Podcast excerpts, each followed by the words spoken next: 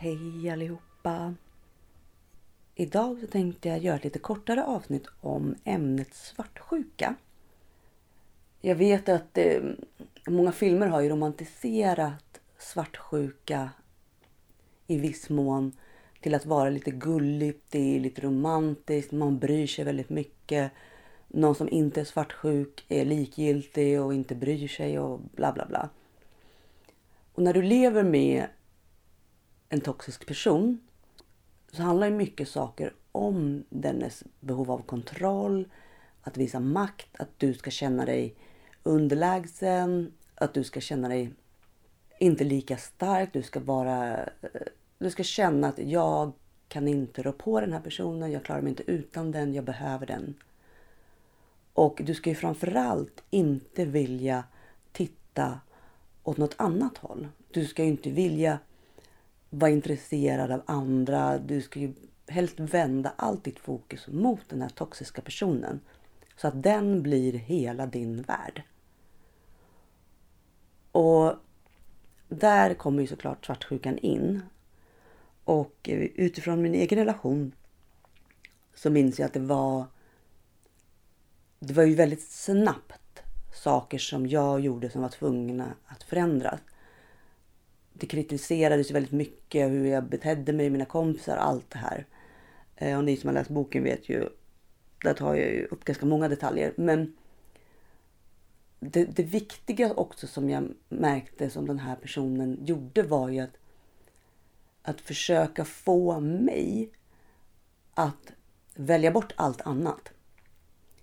Och på så sätt känna att det var ju ändå mitt eget val. Att jag inte blev kontrollerad, jag blev inte styrd för att jag hade ju valt det här själv. Men indirekt så hade jag ju inte det. För att den här personen hade ju planterat en massa tankar, massa åsikter och massa grejer som gjorde att jag leddes in på de här tankebanorna. Att jag började välja bort vänner, jag började välja bort många saker som jag innan jag tyckte var roligt. Men de var på helt andra sätt när jag var i den här relationen. Eh, jag tänkte att jag skulle ta upp lite så olika vinklar om svartsjuka i det här avsnittet. Och eh, det här är ju såklart ett avsnitt som jag gör för min egen skull. Och också, jag är ju inte psykolog. Utan jag har ju bara mina egna erfarenheter att luta mig mot.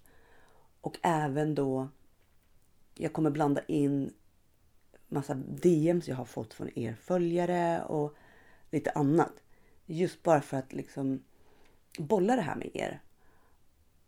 Och dela med mig lite av mina tankar, mina idéer och även att vi liksom håller en dialog öppen om just den här typen av fruktansvärda kontrollbeteende som det här är. Och många av oss har ju såklart varit svartsjuka och kanske är och hela den biten och att den bottnar i den här dåliga självkänslan, att man inte duger, att den här personen alltid kommer kunna hitta någon annan, man är inte tillräckligt bra och hej och hå. Men det finns ju olika agendor här. Jag tycker det är stor skillnad på den svartsjukan där man har den här egna sårbarheten och man känner sig att man är eh, att man inte räcker till och att man inte duger. Kontra den svartsjukan som handlar om att man ska kontrollera en person till en milda grad. Att den blir som en liten soldat. Och att det inte handlar om att man själv har en dålig självkänsla. Även om det kanske bottnar i det. Men det handlar om makt och kontroll. Jag tycker det finns en skillnad där. Jag vet att kanske vissa svartsjuka personer inte håller med. Uh, jag har även diskuterat med vänner och andra att svartsjukan alltid bottnar i dåligt självförtroende. Men jag köper inte det. För när det kommer till en toxisk person så lägger de alltid in extra växlar. De tar alltid in ännu mer faktorer. De går alltid liksom överdriver på helt andra sätt. Um, så att jag tänker generalisera lite. Jag tänker göra lite sådana saker som man kanske inte borde, eller som psykologer kanske inte gör. Men strunt samma, det här är mitt avsnitt, jag bestämmer. Eh, jag hoppas ni kommer gilla det. Nu kör vi.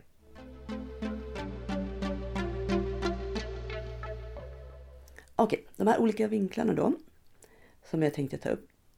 Det finns ju alltid olika förklaringar och ursäkter, eller vad man nu vill kalla det. Som, nu utgår jag ifrån toxiska personer, jag utgår ifrån narcissistiska personer, personer som har psykopatiska drag. Jag utgår inte ifrån sunda personer och relationer, utan bara så att vi vet vart vi är. Och den här typen av personer då vill ju såklart förklara sitt beteende eller ursäkta eller ja, ge, ge en giltig liksom, orsak till att de får bete sig så här. Eh, och det kan ju då vara att de behöver egen bekräftelse eh, på grund av att de har varit utsatta från något trauma. De kanske har förlorat en förälder. De kanske blivit lämnade av någon nära anhörig som en förälder eller anknytningsperson. Att de då hävdar att på grund av den här händelsen så behöver jag så här pass mycket bekräftelse. Och det kan ju stämma i vissa fall i sunda relationer såklart. Men om vi bara bortser från det och tänker att okej, det här är förövarens ursäkt eller förklaring. Att de då själva behöver den här bekräftelsen för att de har varit med om något så traumatiskt. Att du behöver gå på tå för att hjälpa dem indirekt. Eller den här vinkeln att man ger ju av sig själv i en relation. Man ger av sig själv till hundra procent. Man finns inte så mycket åt något annat håll. Och då handlar det ju såklart om att man ska ju inte göra så mycket utanför relationer, utan man ska ha väldigt mycket fokus. De kan ju säga att ja, men såklart får du vara med dina vänner. Och, men det finns ju ingen anledning att göra utsvävningar, gå ut och dansa, hitta på massa sånt där. Och det kan man ju, om man är överens så kan ju det vara såklart jättesunt och härligt. Men här handlar det om en person som försöker kontrollera och isolera dig. Och då försöker använda argumentet att du måste ge av dig själv till oss. Du måste visa att du ger hundra procent, att vi betyder allt. Och där kan det ju då bli att de här romantiska grejerna i början handlar mycket om att de ringer hela tiden, de smsar. Och det kan man ju göra när man är kär och allting är härligt. Men de vill gärna kanske hämta, lämna dig på olika ställen, följa med dig till jobbet. Eller vara med när du är med kompisar. Och liksom måla upp den här bilden av att de vill vara med dig. För att de klarar sig inte utan dig och de älskar dig så mycket och du ger dem så mycket och så vidare. Och att de vill ge av sig själv till dig. Att du borde uppskatta att de skjutsar och hämtar och lämnar och allt vad det är. Att de ringer en Uber, bokar Ubers åt dig kanske. Att, att du borde uppskatta sånt här. Och även då kanske skuldbelägga dig om inte du ser det här som romantiskt. Och att ifrågasätta varför du inte tycker det om du nu skulle motsätta dig de här sakerna. Jag fick ett D M från en följare men jag tänkte jag skulle läsa upp. Och det är lite på det här temat. Förhören som min förövare gjorde om, om mina dagar handlade om att han var intresserad av mig och mitt liv. Och inte att det var några förhör. Han kunde prata i all oändlighet om sig själv och blev förbannad när jag försökte byta samtalsämne. Och hävdade att det handlade om att han ville att jag skulle förstå honom. Att han ville att jag skulle veta saker om honom. Och inte då att han skulle stjäla allt fokus utan bara att han ville att jag skulle förstå. Han ville ha konstant kontakt redan från start. Och det handlade alltid om att, han, att vi skulle satsa på vår relation. Att han satsade på vår relation. Att jag sen fick mindre tid med vänner och familj på grund av att jag ägnade honom total uppmärksamhet berodde på att vi hade något speciellt som han, trots en mängd tidigare förhållanden, aldrig hade upplevt. Och följaren fortsätter i D M:et. Små saker. Men i det stora hela tillsammans med andra saker så var ju det här definitiva varningstecken. Men det såg jag först efteråt. För där och då kände jag mig utvald och viktig i hans liv. Och det är ju liksom att man har den, att de, när man säger att förövaren har den vinkeln. Att du är så viktig för dem. Och att du borde visa samma sak tillbaka. Du borde visa hur viktig du tycker att de är för dig. Och på så sätt måste du offra vissa delar av ditt liv. Du måste liksom göra alla de här sakerna. Här kommer också en annan typ av vinkel. Att den här personen kan antingen utsätta dig för något som gör att du gör ett misstag. Eller att du till exempel, att den uppmuntrar dig till att göra en massa saker men sen slår det bakut. Det kan även vara saker som ni till en början inte hade problem med men som helt plötsligt inte blir okej. Och på, då, och på så sätt kan den här personen hävda att du har brytit ett förtroende. Att du har förändrats, du gör en massa snedsteg. Och det kan ju finnas en viss att de, att de verkar vara accepterande och förstående i början. Men sen helt plötsligt vänder det. Att ja, men du har alldeles för mycket kontakter på Facebook. Eller du har för många vänner på Instagram. Eller du har för många gamla pojkvänner i din lista och så vidare. Att de här sakerna gör att du då inte är en person man kan ha förtroende för. Att du då på något sätt har förstört det förtroendet. Det är en vinkel av det här. Sen finns det ju även den retroaktiva svartsjukan. När partnern också då är på dig om saker du har gjort. Men då var det faktiskt före er relation. Det var kanske jättemånga år tillbaka i tiden. Det kan vara när du var tonåring. Eller, ja, det finns liksom inget stopp på den retroaktiva svartsjukan. Och visst, många kanske kan känna igen sig i det här. Att man, man skulle vilja gå tillbaka i tiden och bara, kan vi inte bara sudda bort partners relationer här och där. Det kanske finns att de har varit gifta någon gång. Eller att de har varit så kära. Och man, bara, man vill liksom inte att personen ska ha haft det där. För man är rädd att det kanske finns någonting mellan de där personerna. Eller att det är någonting. Att hjärtat hos den här människan liksom tillhör fortfarande. En liten del tillhör någon annan. Lite som en dålig film. Jag kan känna i många fall att filmer förstör väldigt mycket. Och romantiserar saker och gör oss till olika saker. Att vi äger varandra. Att vi liksom får en så skev syn på vad kärlek är. Och att man är smutsig om man har haft ett förflutet. Och att man, det definierar en som person. Om du har haft trekanter när du var fjorton så är du si och så nu när du är trettiofem. Alltså, det finns liksom så mycket skuld och skam. Och säkert mycket kulturella grejer och, eller religiösa. Det kan vara många olika anledningar till att man värderar saker. Och skuldbelägger och gör människor inom parentes fula. För att man har gjort vissa saker. Och att man då inte kan förändras. Att en gång det här, alltid det här. Och jag, jag tycker att man såklart är en person som upprepar hela tiden sina destruktiva handlingar. Och hela tiden är uppenbart skadad och inte jobbar på sig själv. Ja, då kanske man kan ha den här en gång, det är alltid det. Um, men ingen av oss är ju felfri. Och jag tror att om man ska kräva att alla andra är perfekta, då blir det jäkligt tufft mot sig själv också. Att man, då får man inte göra mycket och inte ha något bagage. Och jag ser det bara som en omöjlighet. Um, och jävligt jobbigt.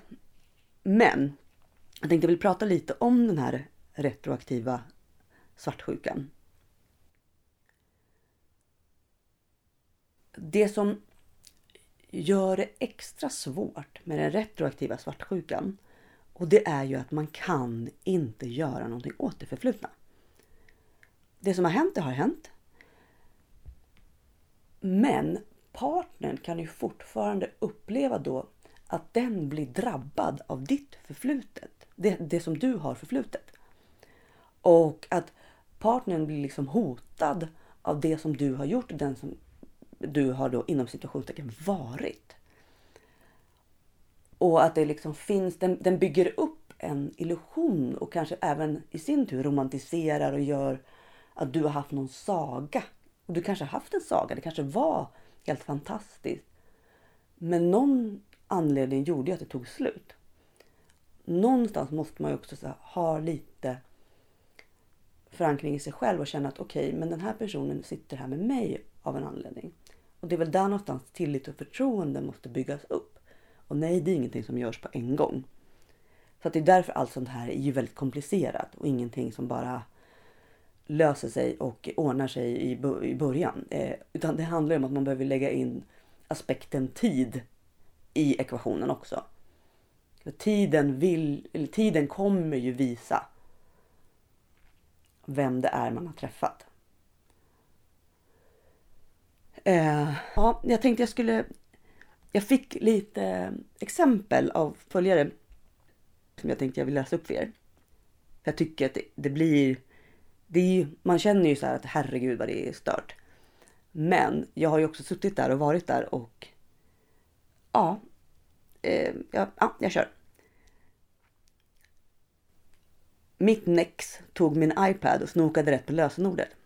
Därefter gick han igenom allt jag någonsin skrivit till någon, många år tillbaka i tiden.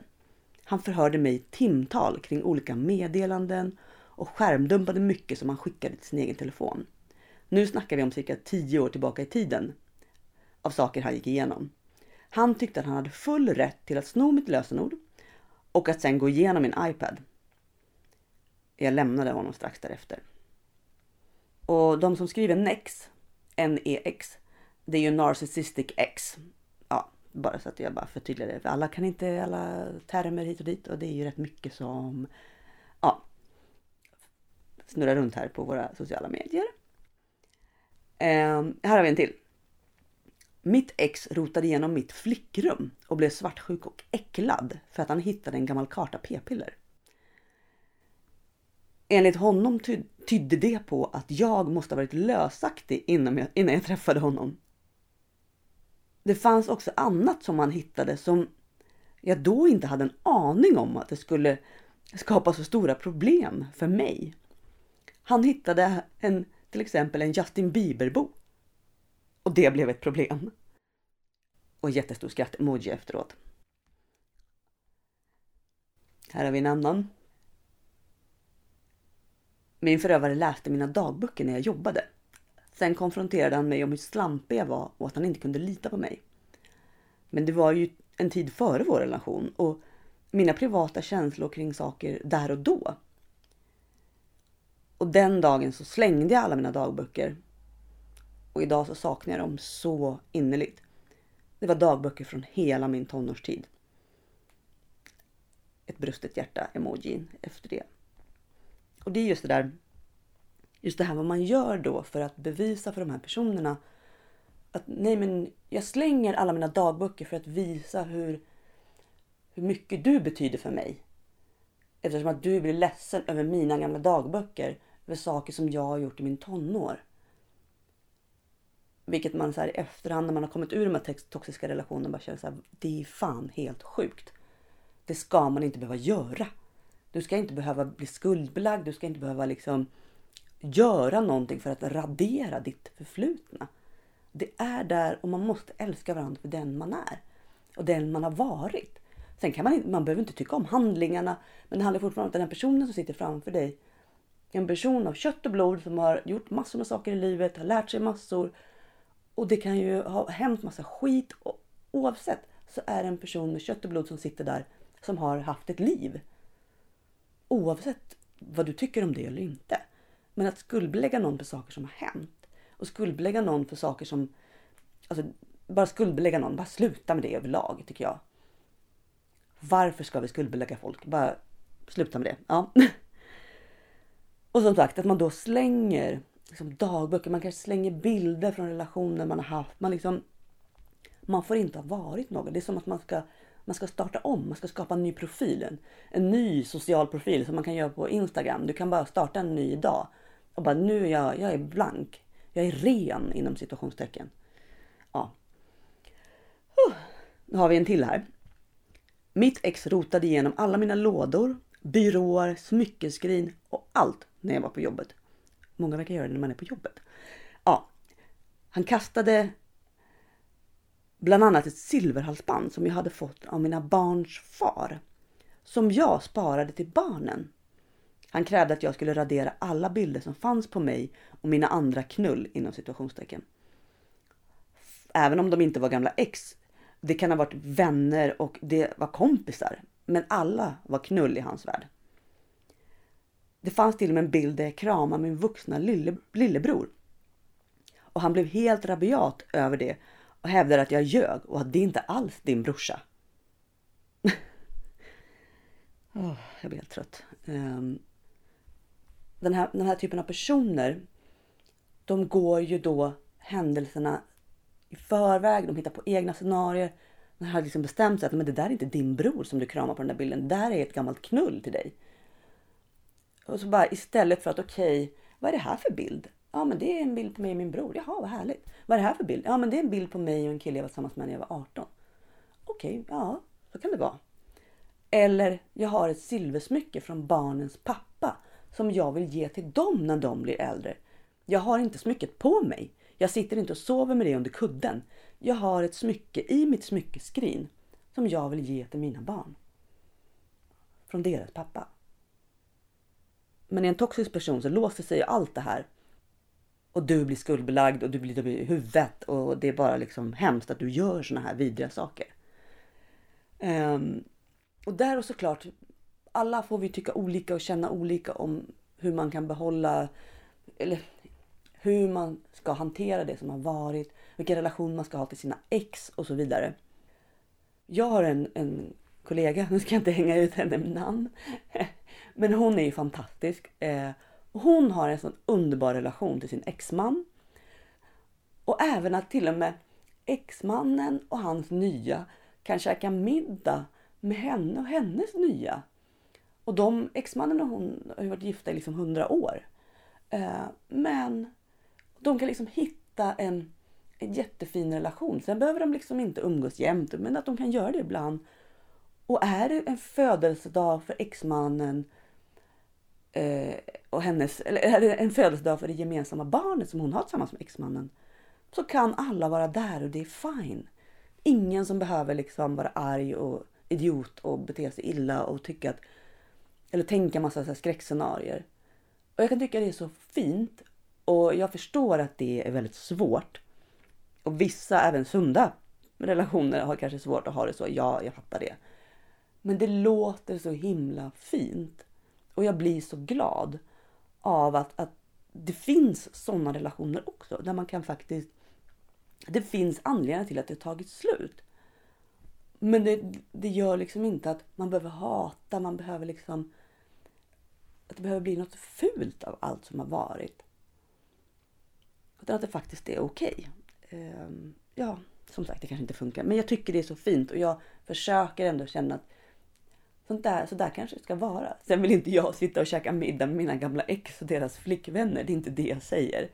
Eh, så ni behöver inte ringa och be mig eh, eller att vi ska gå upp på en dubbeldejt. Absolut inte. Men jag tycker att det är så fint att man kan faktiskt få vara, vara vän.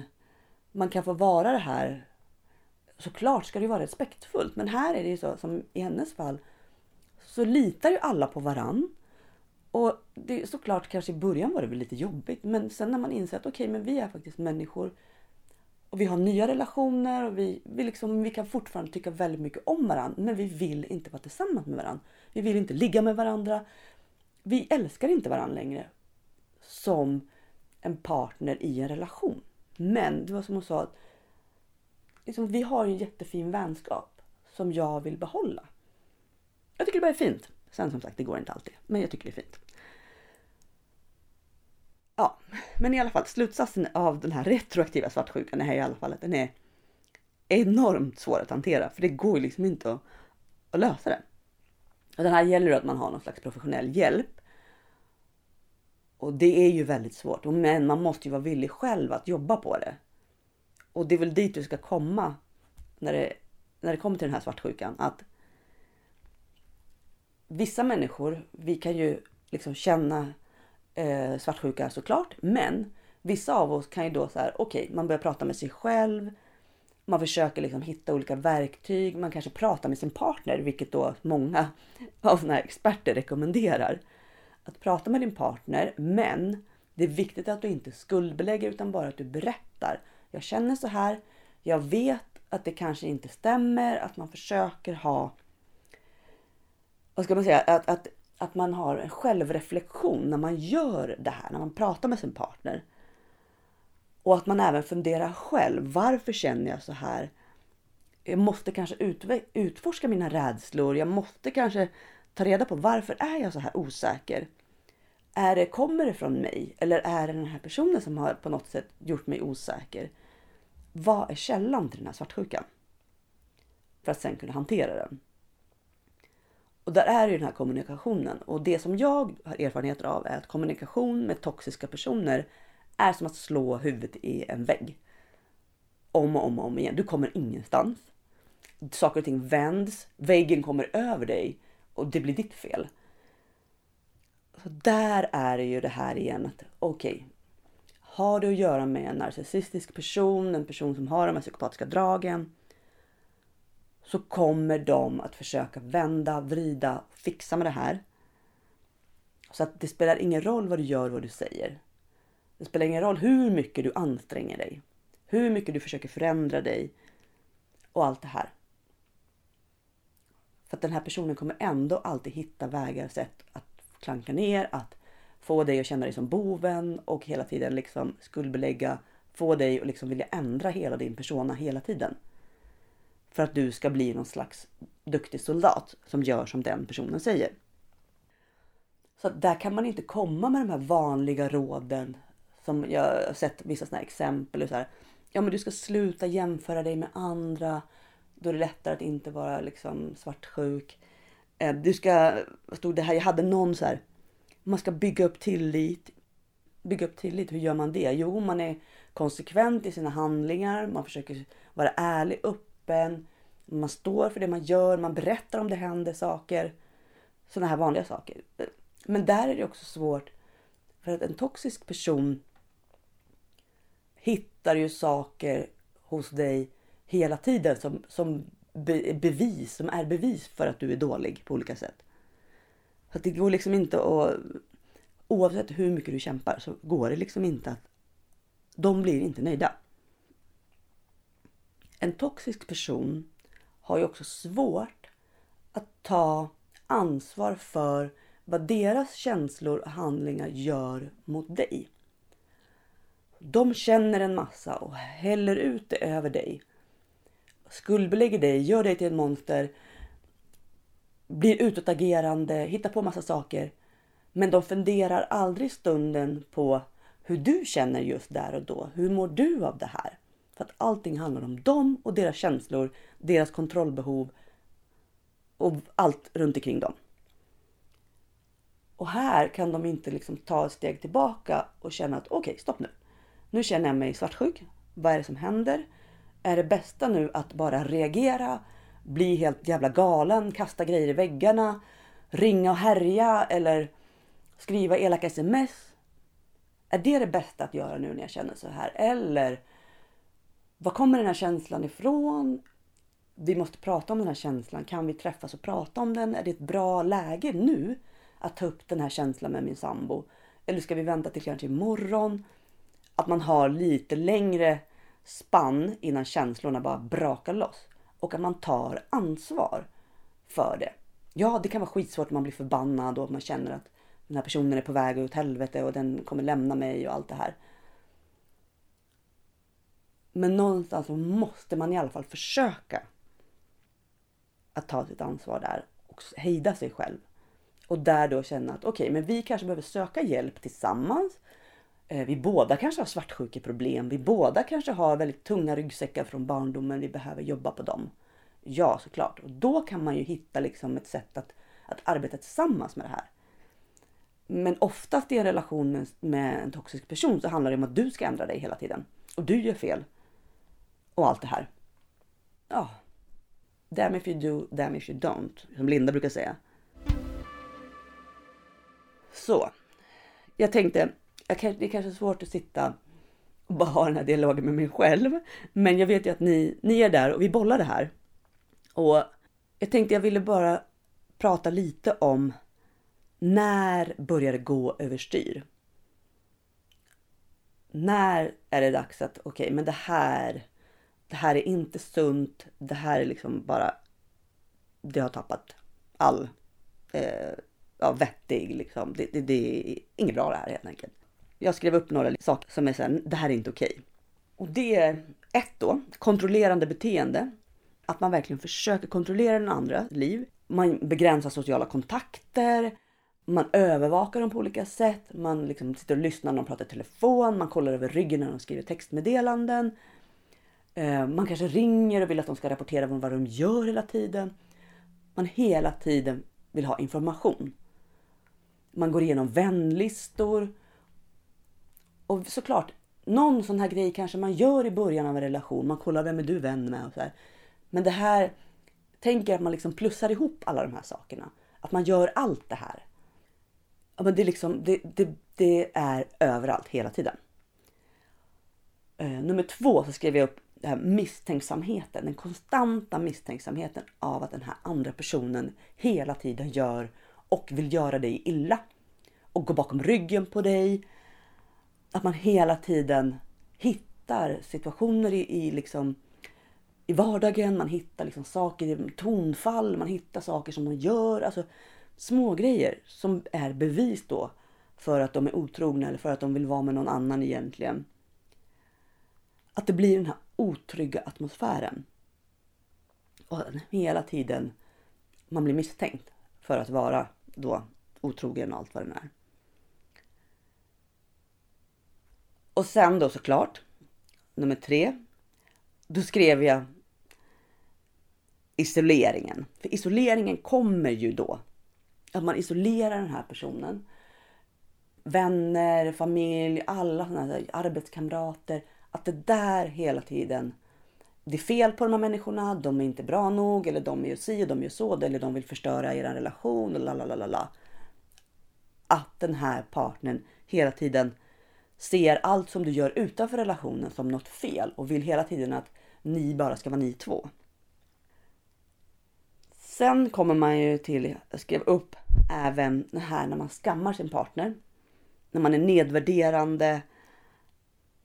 Att man kränker partnern hela tiden. Så fort man till exempel, om din partner har på sig en tröja. Så tänker man så här, eller så kommer det kanske en kommentar. Jaha, vem ska du träffa? Jaha, ska du träffa någon sån där? Eller, ja, där kommer nog grabbarna tycka om. Eller tjejerna tycka om. Har du fixat håret? Ja, det gillar nog de där och de där personerna. Eller, ja, du tog en selfie. Ja, för vem då? Inte för mig i alla fall. Jaha, du målar naglarna. Varför det? Varför behöver du göra dig fin? Att man blir kritiserad för saker som man gör. Man kanske har köpt en ny parfym, då det är fel.